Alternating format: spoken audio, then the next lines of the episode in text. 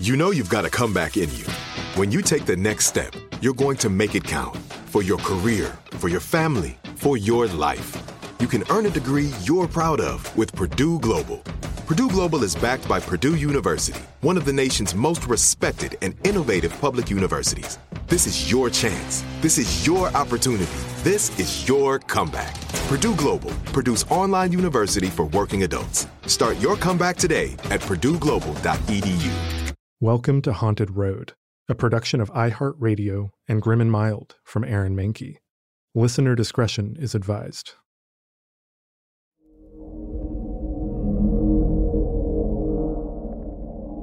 Back in twenty twelve, I was investigating a legendary aircraft carrier, the U S S Yorktown, with the show Ghost Hunters. This was not the first ship I had investigated and would very much not be my last. But I had an encounter on board that vessel that is indicative of just how wildly haunted these ships can be.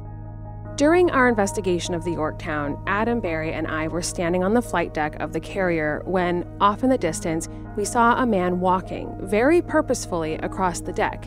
He wasn't coming toward us, rather he was walking toward the other end of the ship. We were told we were alone on board, save for one security guard who would be in his office should we need him. We also had a radio directly to this man, so we immediately walkied him to see if he had left his post. He had not. So who are we looking at? Had someone managed to make it on board? We called out to this man as he walked. He did not stop. He did not hesitate or slow down. Most people, when they catch sight of a camera crew, they have a response like a deer in the headlights. They freeze. Even so, most people who hear other people yelling for their attention at the very least slow down or look their way. This man did none of those things. He just kept walking, like he knew what he was doing and where he was going, until he disappeared behind the edge of the aircraft carrier's island, which is the command center for flight deck operations. Adam and I, puzzled, had begun running toward this man, our camera operator and sound guy in tow. Just seconds after the man rounded that corner, we were there as well. We were upset. Someone had contaminated our investigation. We take what we do very seriously, and we were very determined to know who this was and how they got on board. Except when we went around that corner, we found an empty space. There was one door, but it was padlocked shut with a lock that looked like it hadn't been touched in years, judging by the amount of rust on it. The only place that man could have gone was overboard, and we most definitely would have heard a splash. I was not surprised. As someone who has investigated over a dozen ships, some multiple times, I found them well stocked with ghosts and spirits, many still doing the jobs they so faithfully and dutifully performed in life. So join me as we take a trip to another of these haunted ships. She's lovingly called the Sea Witch. I'm Amy Bruni, and welcome to Haunted Road.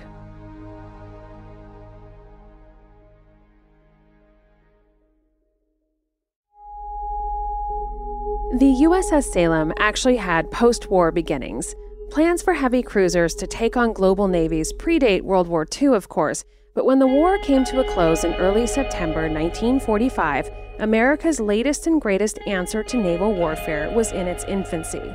The United States military needed a fleet, and one that hadn't seen the dogs of war and been chewed to pieces in the process. The U S was solidifying its position in the Pacific and trying to outpace the Russians in naval supremacy.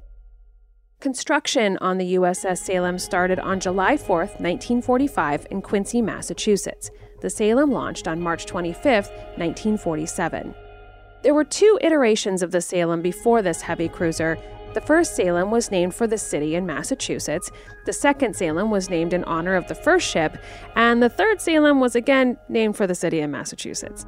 She was the last of her kind, and today is the only remaining heavy cruiser in the world, which really puts into perspective how special she is and how lucky New England is to have her. Now, some logistical history of the Salem, because she has seen some things in her time.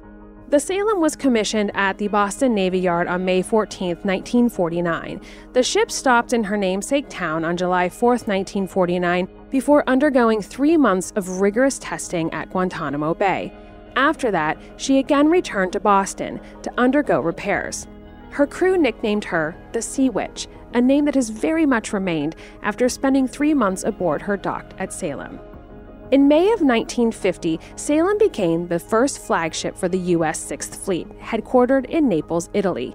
During this, the first of seven deployments to the Mediterranean as fleet flagship, Salem punctuated her training at sea with ports in Malta, Italy, France, Greece, Turkey, Lebanon, and Algeria. Salem also reported to Guantanamo every year to complete training. She also participated in other trainings performed with other countries. Although she very notably never fired her mighty guns in anger, the Salem's very presence served as a stimulus for peace during the troubled times that became known as the Cold War. According to history books, she served as a lady of diplomacy rather than as a means of exerting brute force. She resumed her flagship duties in nineteen fifty-six during the Suez Crisis. That battle over the Suez Canal was also an attempt to remove Egypt's president, Gamal Abdel Nasser, from power. Israel first invaded Egypt, followed by the U K and France. They eventually extricated themselves, though, after the U S, Soviet Union, and the U N applied political pressure. This event concluded the end of Britain's superpower status. But what about in pop culture? In nineteen fifty-six, the Salem was cast as the German pocket battleship Admiral Graf Spee in the Battle of the River Plate. There were significant differences between the Graf Spee and the Salem, not the least of which was that one was a German ship during World War Two. The differences were explained by the historical fact that the ship's carpenters often camouflaged Graf Spee to resemble foreign vessels. Salem had another cinematic moment when she made a cameo in the action-packed thriller from Disney called The Finest Hour, starring Casey Affleck and Chris Pine in twenty sixteen.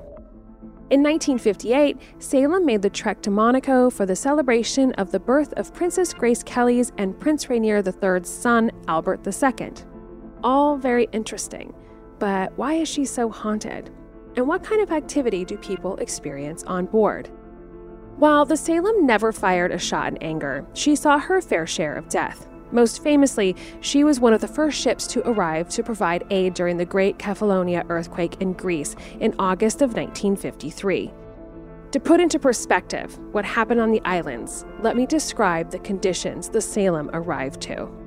Now, the nineteen fifty-three Ionian earthquake, also known as the Great Kefalonia earthquake, struck the southern Ionian Islands on August twelfth, nineteen fifty-three. In mid-August, there were over one hundred thirteen recorded earthquakes in the region between Kefalonia and Zakynthos, and the most destructive was that August twelfth earthquake.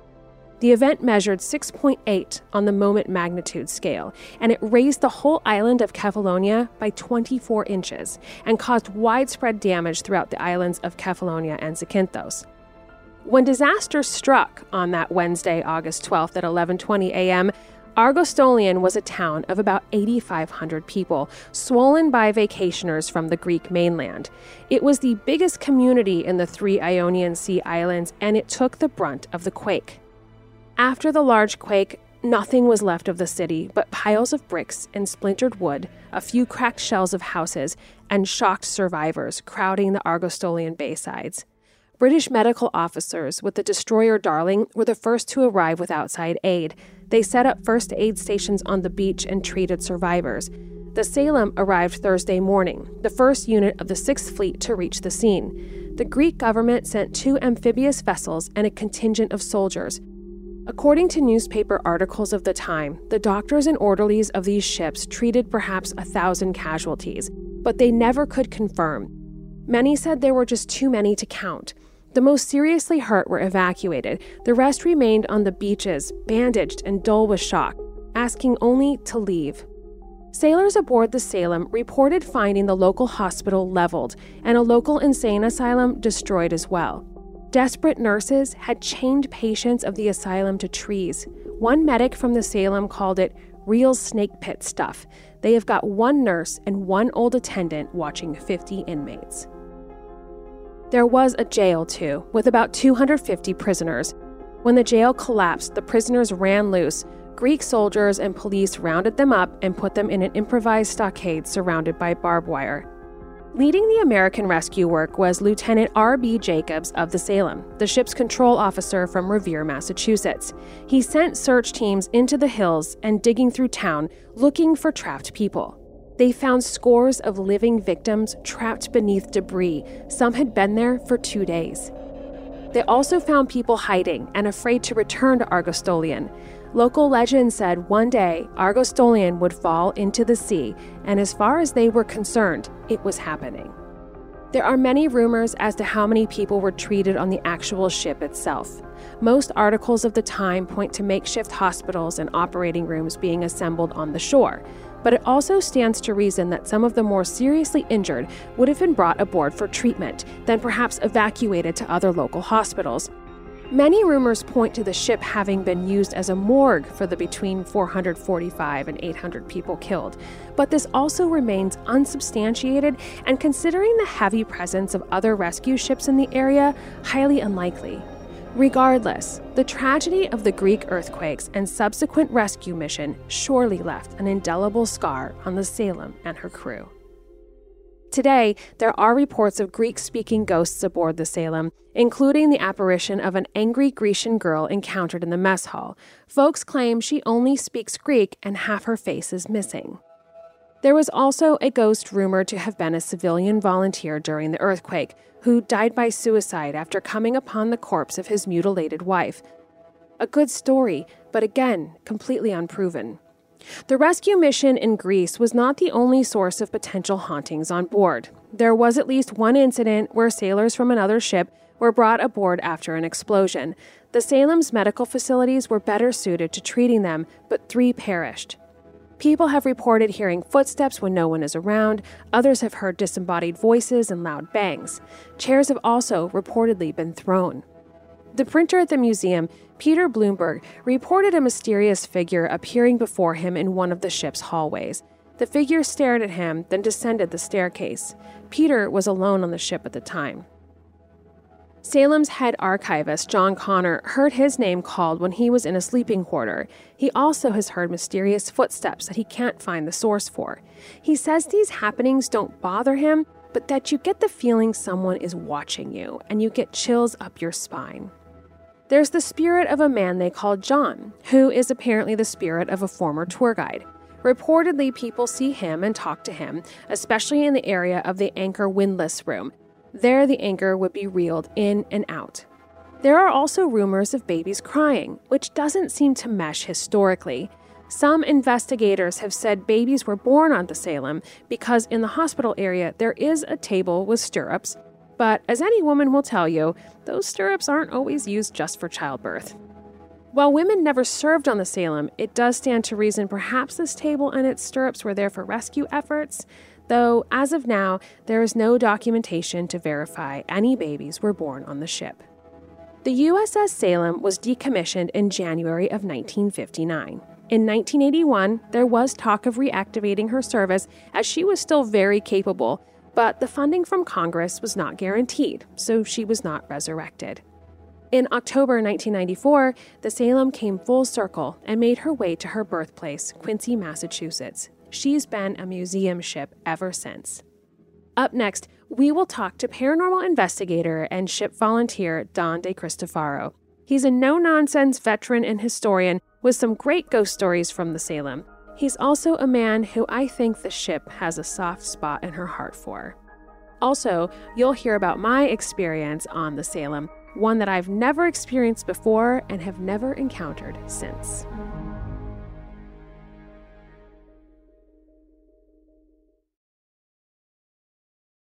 Xfinity has free premium networks for everyone this month, no matter what kind of entertainment you love. Addicted to true crime? Catch killer cases and more spine-tingling shows on A and E Crime Central. Crave adventure? Explore Asian action movies on Hi-YAH!. Searching for something extreme? Check out skating, snowboarding, and more on Fuel T V Plus, the global home of action sports. And find crowd-pleasing bops on iHeartRadio's Hit Nation playlist. There's new free shows and movies to love every week. Say free this week in your Xfinity voice remote.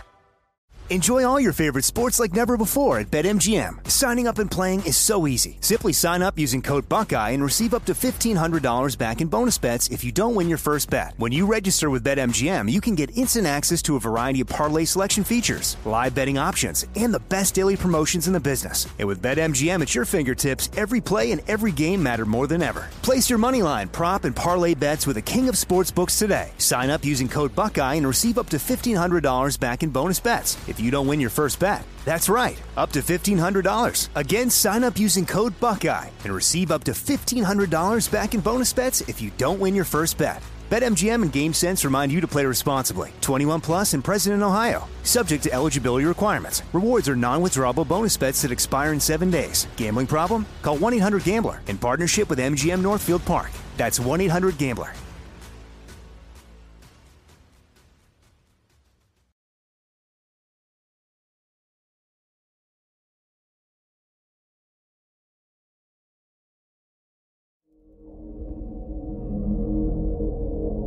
I am sitting here now with Don De Cristofaro, who is a paranormal investigator who's very involved in the U S S Salem. We have worked with him in the past. If you saw our episode of Kindred Spirits that we did on the ship, Don was our client there, and just a very all-around solid dude who knows a lot about the history of the ship and I think has a very special relationship with the Salem. So thanks for uh, joining us, Don. Oh, thanks for asking me, Amy. I appreciate it. Of course. Now, we filmed on the Salem during the pandemic. That was one of our first cases that we kind of ventured out. And I know you were closed to tours at the time. How have things changed at the Salem since then? Well, I mean, we've gotten much more back to normal in terms of how we manage the tours. You know, we tried last year to do it as normally, I guess is the only word I can use, as possible. You know, but we split into smaller groups and kind of spread people out a little bit more, which, as you know, on the ship isn't really an easy thing to do. But this season, you know, we, we have bigger groups now. And of course, we're not wearing masks, at least for the time being. Right. So the things are much more the way they used to be at the moment. I'm fortunate in that I've actually been to the Salem quite a few times. And, you know, I just, I love how involved everyone is with the ship and just kind of keeping her in this state of availability to people to come and check out. Now, I know there's a lot of paranormal investigations on board, but what else happens on the Salem? The ship is open all weekend, Friday, Saturday, and Sunday during the summer, open to the public. And it's not just the Salem, it's the United States Naval Shipbuilding Museum. Um, the museum space is below decks. Most of the areas that were cruise berthing when the ship was active have been converted into museum spaces. And Quincy has a very, very long and rich shipbuilding tradition, and, and the Salem is a great celebration of that. So she's open quite a bit. And there, there are other events that take place, community type events on the ship as well. You know, the volunteers, as you said, are, are all very, very invested and working as hard as they can to keep the ship up. And we work very hard to make sure the ship's not going to go anywhere, to be frank. Yeah, thankfully. Now, do you think that any of the hauntings on board have anything to do with the various artifacts that you have brought in for the museums? Well, it's kind of interesting that you should say that, because just recently we've started to hear some music that's much older than the ship itself. And we're looking at some of the artifacts in the museum that are related to the shipyard rather than the ship, and trying to determine whether or not some of this stuff has something to do with those objects instead of the ship itself. Yeah, I mean, that's really interesting. It wouldn't surprise me, because I remember just going through the collections there, just amazed at everything you guys have curated. A lot of those artifacts have seen some, you know, really interesting times in history. So who knows what you could have brought on board in addition to the spirits you already have lately. No, absolutely. No, you're absolutely right. I guess I guess crazy active is is the best expression I can use. You know, I mean, we have our quiet nights like everybody else does, but they are few and far between. And to the point where we're kind of spoiled when we go other places because of the volume of activity on the ship. The shadow activity is picking up. The noise activity is ridiculous at this point. The E V Ps are becoming much more clearer. And I think, as you know, they have context, a lot of them, which is which is really awesome.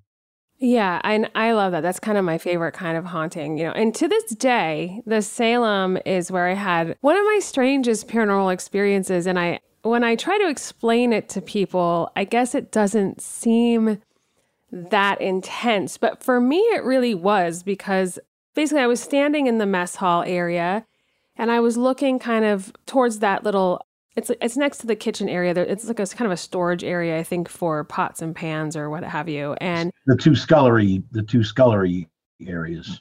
Yeah, and I'm staring at that, and I see these kind of twinkling lights up in the corner, and my brain is processing it as there is some sort of window there, and there is some sort of like ship going by with a mast, or like some sort of lights going by. And I kind of just filed it away as, you know, something outside that I'm seeing through a window.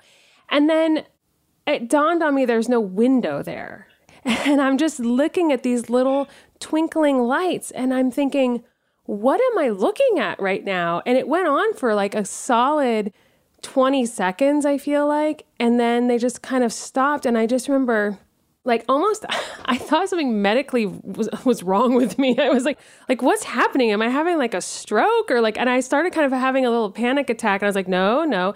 And literally later, it was either later on that day or the next night, you just happened to run into us in the library and you were like, oh, by the way, I forgot to mention, sometimes people see these little twinkling fairy lights in this area, which is exactly what I saw.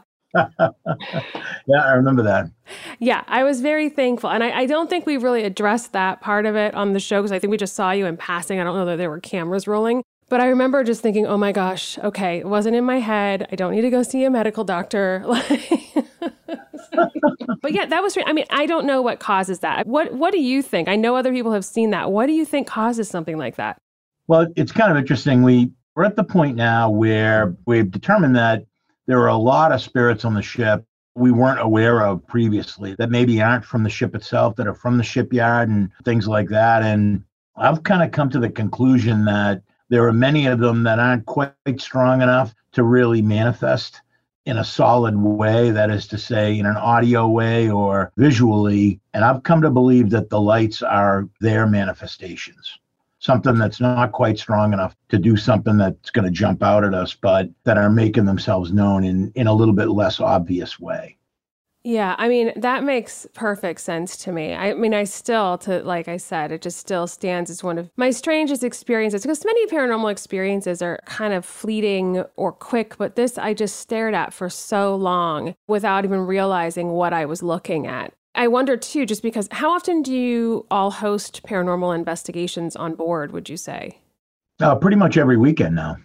This past weekend was both Friday and Saturday night. Ah, and I think that other spirits might be coming in. You know, we've seen that before with these locations where you're hosting investigations on a regular basis and you have a bunch of people sitting in the dark, just intensely thinking that they would like to see a ghost or make contact, and anything who wants to talk or anyone who wants to talk can come forward. And it makes you wonder, you know, how many of these kind of wayward spirits sense that and that kind of attracts them to a place like that. Oh, that's definitely a possibility. You know, I mean, people bring things with them as well, and we think that's part of it. We've had psychics come aboard, sensitives, who, as soon as they walk into the main ward room, which is where we kind of gather as groups, who say that they're just coming at them from all directions as soon as they come aboard. So, you know, as I said, they're not all pronounced. They don't all make themselves known to us on a regular basis, but there's no doubt in our minds now that we can't even estimate the number of entities there are aboard the ship. Okay, so I know that obviously they say famously that Salem never fired a shot in anger, right? So never really saw any action per se, but definitely saw its share of tragedy. Like there was the, the earthquake rescue mission, and I'm sure a number of deaths on board for other reasons. Who do you think is haunting the ship, maybe that actually did spend time on the ship? What have you seen evidence-wise of that? Well, the most pronounced spirits, at least the ones that we've made contact with, seem to be from an accident that took place uh, about three years after the earthquake, when the Salem had left Boston and was on the way back to Greece or the Mediterranean, and she was sailing with a destroyer named John R. Pierce. And the Pierce was doing some kind of uh, anti-aircraft practice, shooting at a towed target. For some reason, they stopped the practice or stopped the drill. And then when they restarted again, what I'm told is that they reloaded a gun that had already been loaded. Mm. So when they fired it, the gun mount exploded. And one guy was killed immediately, but several other guys were brought from the Pierce by helicopter over to the Salem because she's much bigger and had much better facilities. And several of those guys died aboard Salem. So I think that in terms of people that spent significant amount of time on the ship, those are the guys that are most pronounced at this point. I see. And what kind of activity do you get stemming from them? Are you ever getting any names or anything like that? We're starting to get some names, you know, and that's one of the difficult things because of so many of the tools we use are prone to yes or no and, mm-hmm. and things of that nature. It's kind of hard to get them to express themselves in other ways, but we have a list of names that we try. One of the problems we have is that the crew list, you know, the Salem, when she was active, had about sixteen hundred guys aboard. And over a ten-year period, you're talking guys that spent multiple years, so you're talking ten thousand guys anyway. And our solid crew list is about six hundred names. We try as hard as we can. We ask a lot of names. We have sensitives that come up with names, and we use those names as much as we can. But there are very few guys that we actually have names for. Yeah, that's hard. I mean, we ran into that as well just when we were investigating. You know, I'm always very heavy on the history. I love and really want to identify some of these spirits, especially the ones who just come off as more aggressive or insistent. You know, I always am concerned that there's some reason why they're trying to kind of break through so much. And I remember going through some of the manifests and just having a lot of trouble because you don't know, like, are you dealing with someone who actually passed away here, or are you dealing with someone who just felt like a really strong emotional attachment and is choosing to revisit for some reason? And so it's just so hard to narrow it down. And like you said, lots of tools that use yes or no answers, which isn't doesn't help a lot.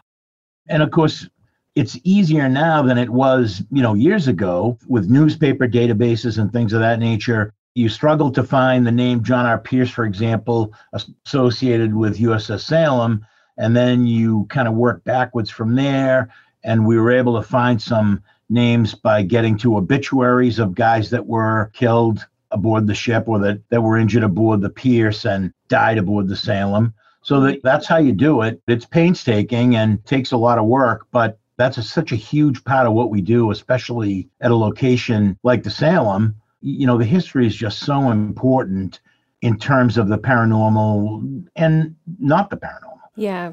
So we work very, very hard at it, and we're, and we're trying, but it's not easy. No, it's not. Have you been able to dispel any popular rumors about the history of the ship? Or is there anything that you think people have talked about that's just completely untrue at this point? Well, I'm not going to say that we've found are completely untrue, but there are some rumors about the ship that don't make a whole lot of sense when you really think about it. You know, I think when you guys were there, we talked a little bit about the so-called morgue. Mm-hmm. And, you know, they talk about bodies stacked on bodies in the ship's makeshift morgue. But, you know, when you think about it, the only time there were that many deaths at one time aboard the ship was during the Greek earthquake. And when you think about it, you wonder, why would they, if the ship is in Greece and the people are Greek, why would they have all those bodies on the ship? Right. They would take them off the ship. They would take them home. That's something that a lot of people like to talk about, you know, and, and that room in particular is something that a lot of people like to talk about. It's called the butter room. And you'll hear people say, you know, it's kind of wild because nobody really knows why they call it the butter room. And personally, I think it probably has something to do with the metal plaque above the door that says butter room. You know, you got to use that research brain of yours.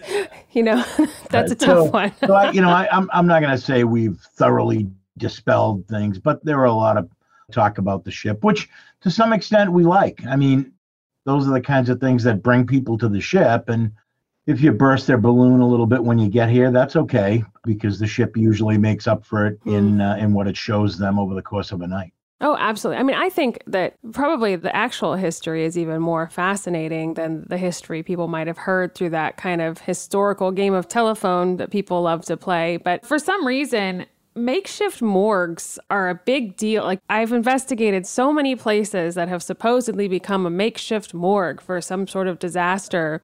And I don't think I've ever been able to substantiate one of them. And I think I revisited it again when we were researching for this episode of the podcast. And I think we found it on one like ghost tour company's blog, but there's zero, you know, historical information that we could find to verify it. So who knows? And I don't think that's a coincidence. Yeah, yeah. You know, I also, I dug up a lot of information about other haunts that people have seen on board there, including someone reporting a dog, or they called it a hellhound or something in, in the mess hall. Have you heard of that one before? Well, I can tell you that the first paranormal experience I had aboard the ship was hearing a dog. Wow. And someone else said they got an E V P of a pig, too, which is just not what you would expect at all. Why do you think that would happen? I've heard that. I'm not entirely sure. It sounds like a pig to me, but... Maybe it's the dog. I, I guess anything's possible. You know, it, it's interesting, though, when you think, while it's a naval ship, that situation in Greece in nineteen fifty-three must have been really, really chaotic. And the possibilities abound when you think about what may or may not have come or have been brought aboard the ship. So while I personally think it's kind of unlikely that anyone has ever heard or recorded a pig, mm-hmm. I'm not going to say it's entirely impossible because, as I said, people in that kind of distress, who the heck knows what they felt like they wanted to bring with them aboard the ship or what they were concerned about. And I bet you in a lot of cases, the people taking care of them said, fine, if that's going to make these people feel a little bit better, that's it's okay with us. Yeah. Now, what would you say is like the most prevalent type of activity people encounter on board? Well, at this point in time, I'm going to say it's shadow activity. I think, you know, we're at the point now where a couple of weeks ago, a group came aboard, and before we even started investigating, when I was giving them a tour of the ship with the lights on just to kind of show them where we were going to be going later on in the night and things of that nature. We had a shadow run across the hallway in front of us as we were making our way up the ship. So these are the kinds of things that are happening on a really regular basis now. I, I'm going to say shadow activity right now. That's interesting. I mean, I've I've investigated a few ships in my time, and shadows seem to be very prevalent. And I don't know if it's because it's that kind of like residual activity of people kind of making their rounds or just still kind of tending to their duties or what, but it's just hard to think, you know, when we go into these places, it's our groups of, you know, however many people, but then you think about how many people were actually on board at any one time and what that must have looked like. And how they just knew their way around so well that they would bolt from place to place. So it kind of makes sense that you would see these shadows running up and down these ladder steps and down the hallways. It's so strange. Absolutely. And that's one of the great things about the Salem is, is that it's such a mixed bag. There are sailors who died aboard the ship, as we all know. There are civilians, people that were Greek, that were killed during the earthquake, uh, who are still aboard. And then, as you well know, we have my friend back aft, who I don't think died aboard the ship, but I think this is a guy who this is where he chose to come and spend eternity. So I think pretty much, you know, whatever you think, whatever you look at in terms of these entities, I think they're represented aboard the ship. Yeah, now that gentleman, for people who aren't familiar, he's in kind of the mess hall area.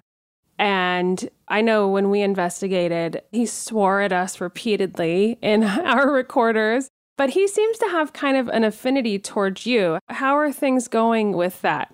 Well, it's kind of interesting. You're right. He and I, I think because we're kind of both grumpy old sailors, I think we kind of developed a relationship over the years. But it's kind of interesting. We have some new things happening on the ship. We have an entity that has kind of become dominant. And the chief is, seems to be kind of laying low at the moment. We've had sensitives tell us that he is going to just kind of sit back and let us figure out what's going on, and, and then he'll come back. He's not bothered by this entity, but he just doesn't want anything to do with it. So he seems to be kind of laying low at the moment. We don't hear from him very much. Well, I mean, he's not shy, so I feel like when he's ready, he'll probably very much make himself known. No, he most certainly is not shy. That E V P that you recorded of him telling me exactly what he thought I should do was about as clear as a recording I've ever heard, I think. Yeah, I'm pretty sure he dropped an F-bomb, if I remember correctly. He certainly did. Yeah, that was very, very clear. So so you're welcome for that. That's what we bring out in the ghosts when we come around. So you said that. You said you would, had never been so happy to hear somebody tell you to F off as, uh, as that. Ah, oh, too funny. Um, now, is there any activity aboard that you would consider to be potentially dangerous? I don't think so. People certainly get touched regularly aboard, but never anything of any consequence. You know, women occasionally have somebody blow in their ear. I've kind of let my, you know, I'm working at home now. I don't have to go to the office, so I have nobody to impress, and I've kind of let my hair go. And when I go back aft, I think the chief lets himself be known by pulling my hair occasionally. He's probably telling you you need a haircut. Telling me I need a haircut. But uh, like I said, this new entity is an enigma to us, and we're trying to figure him out. We don't think that he's entirely friendly, but I certainly wouldn't characterize anything aboard the ship as dangerous. Yeah, I mean, I think people wonder that. To me, the only thing I ever worry about in spaces like that is that it's not very easily traversed. You know, there's a lot of places you can trip, there's a lot of places you could fall. And so, you know, I always warn people, like, if you do get startled, you know, make sure you know where, like, always keep about your wits, know where you are, stay planted, because, you know, you could jump and accidentally fall down a set of stairs or something. I think that's the most dangerous I think anything could be. Yeah, no, you're absolutely right. And that's kind of part of my spiel when I give people before we get going. And, you know, it's a big ship, so you can't expect a one-time visitor to know their way around, but I do try to tell people to try to be as aware as possible of where they are in relation to hatches, in relation to ladders. You know, you certainly don't want somebody to turn and dart the wrong direction real quick, because if they don't know where they are or where they're going, there can be very nasty consequences there. There are a couple of places on the ship that when I give my tour, I'll stop in a certain place because it's concerning that you walk through a hatch and there's an open hatch right on the floor next to you. So there are definitely areas like that that can be dangerous. And we do the best we can to warn people about that and warn them to keep their wits about them when they're walking around the ship. Yeah, I mean, it's a maze.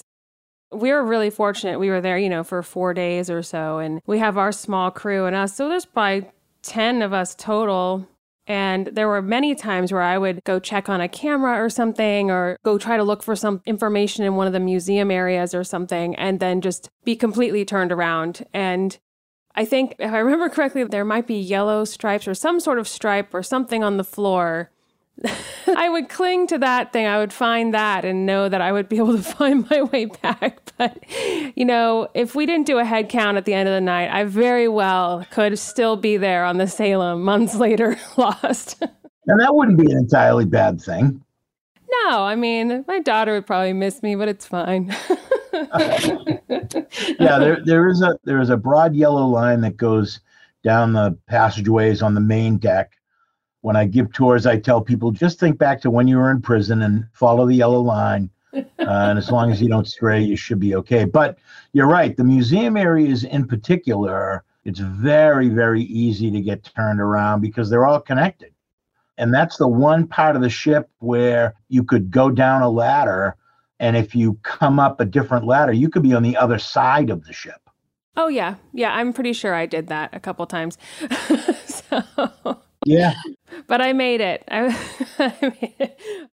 So ultimately, with the ghosts on board the Salem and just, you know, what you do there and everything, what are your hopes for the Salem over time? You know, that's a good question. And it's something we kind of wrestle with a lot of the time. We have people come aboard who talk to us about helping people cross over. And, you know, if you're in a position to help these entities, then certainly that's what you want to do. But we wrestle with it because it's what we do. Mm-hmm. So we do kind of go back and forth, but we have been able to help some people go over, and there are certainly enough entities aboard the ship that are looking for loved ones and things of that nature, that ultimately we would love to help get to where they ultimately want to be. And that's really all you can, I, you know, I don't think there's anything else you can really hope for. I mean, right. we, we certainly hope to make the Salem well-known enough that uh, enough people visit her that she can stay in Quincy. I think that's where she belongs. And it's a constant battle to keep her there. But yeah, other than that, I think, uh, you know, helping the entities as best we can, I think that's really all we can hope for. Yeah, I mean, I think that's something that I've found as I've investigated for so long. You know, I definitely kind of thought of that idea of crossing things over long ago. And I think over time, my theory has evolved to this idea, which I talk about in my book a lot, but this idea that I can't cross someone over to a place that I don't even know for sure exists. And so I've been striving more to figure out why they're still here. And that usually produces more reaction or activity. Like, I do feel like they're here not because they don't know where they need to go, but because there's something that they left behind, you know, that kind of classic unfinished business.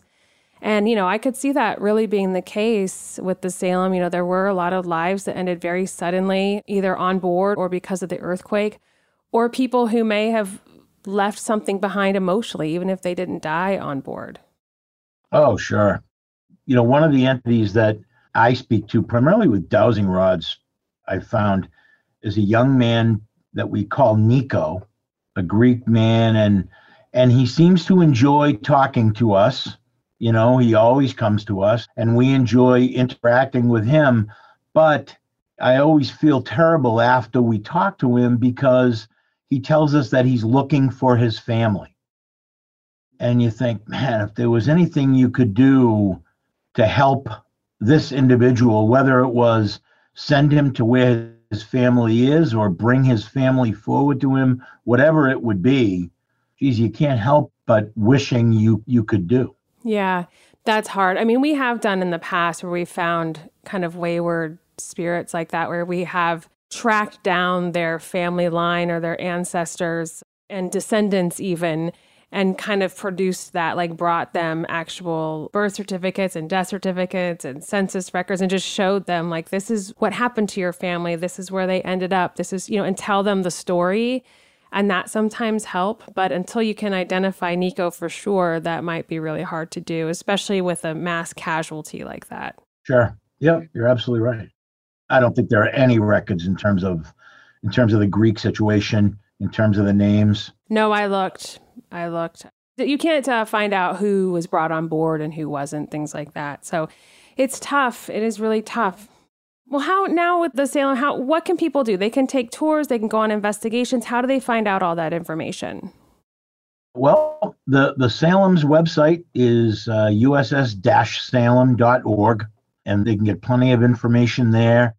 My organization, the Greater Boston Paranormal Associates, we're all over the place, w w w dot the g b p a dot com. We're on Facebook as well, and we have a page now called the U S S Salem Paranormal Experience on Facebook. That's where we advertise our events and things of that nature. There are plenty of opportunities to get aboard the ship, but I always try to urge people, if they're local anyway, it's a great take, you know, on a Saturday or Sunday afternoon. She's kind of beat up on the outside, but once you get aboard, she is amazingly well preserved. It's a great thing, a great place to go and get a good understanding of our shared history. Yeah, I find it to be fascinating. I think that New England is very lucky to have her. You know, I brought my daughter when we were filming, and she just loved exploring and learning all about the history there. So hats off to you and everyone associated with the Salem for keeping her local and keeping her going in some way, because, you know, these kind of opportunities are becoming harder and harder to come by for people to experience. Uh, they sure are. I appreciate that, but there's there are a lot of people involved in not only, in, I mean, just in doing what we do. Mm-hmm. I'm very, very fortunate. You know, I tell people the ship is my obsession, and I was fortunate to find a group of people who are dumb enough to to buy into it. Uh, but the truth is, I'm I'm the luckiest guy in the world in terms of the team that we've put together, and and that's just the paranormal side. The ship itself has a very, very dedicated group of volunteers, and. Uh, Far too many to, to mention. Absolutely. Well, I really appreciate you taking the time. I can't wait to get back, hopefully very soon. I think this is going to be great for people to get a greater understanding of all the work that goes on behind the scenes and also what they can expect to encounter if they climb on board the U S S Salem. Well, thank you very much for having me. Appreciate it. And we would love to have you back anytime. Yes, thank you so much. The U S S Salem, like so many of the haunted places we visit, holds a special place in the hearts of the many volunteers and benefactors who work tirelessly to keep her afloat. When you visit the ship, just about every volunteer you meet is a vet, and while the Salem is no longer in service, you can tell the sense of pride and nostalgia they feel as they show you around. It's also, ghosts aside, just a wonderful place to visit and take in some very important history. So, I urge you, next time you're in the New England area, pay a visit to the United States Naval Shipbuilding Museum and the U S S Salem. If you see Dawn, tell him I say hi, and if you get lost in her depths, don't forget, the yellow line leads back to the top deck. Until next time, I'm Amy Bruni, and this was Haunted Road.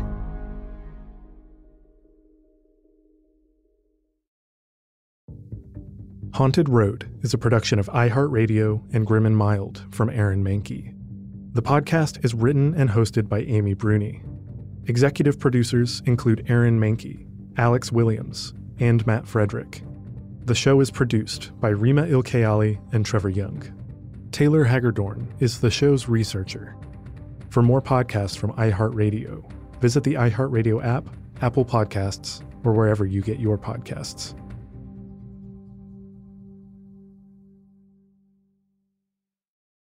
Xfinity has free premium networks for everyone this month, no matter what kind of entertainment you love. Addicted to true crime? Catch killer cases and more spine-tingling shows on A and E Crime Central. Crave adventure? Explore Asian action movies on Hi-YAH!. Searching for something extreme? Check out skating, snowboarding, and more on Fuel T V Plus, the global home of action sports. And find crowd-pleasing bops on iHeartRadio's Hit Nation playlist. There's new free shows and movies to love every week. Say free this week in your Xfinity voice remote.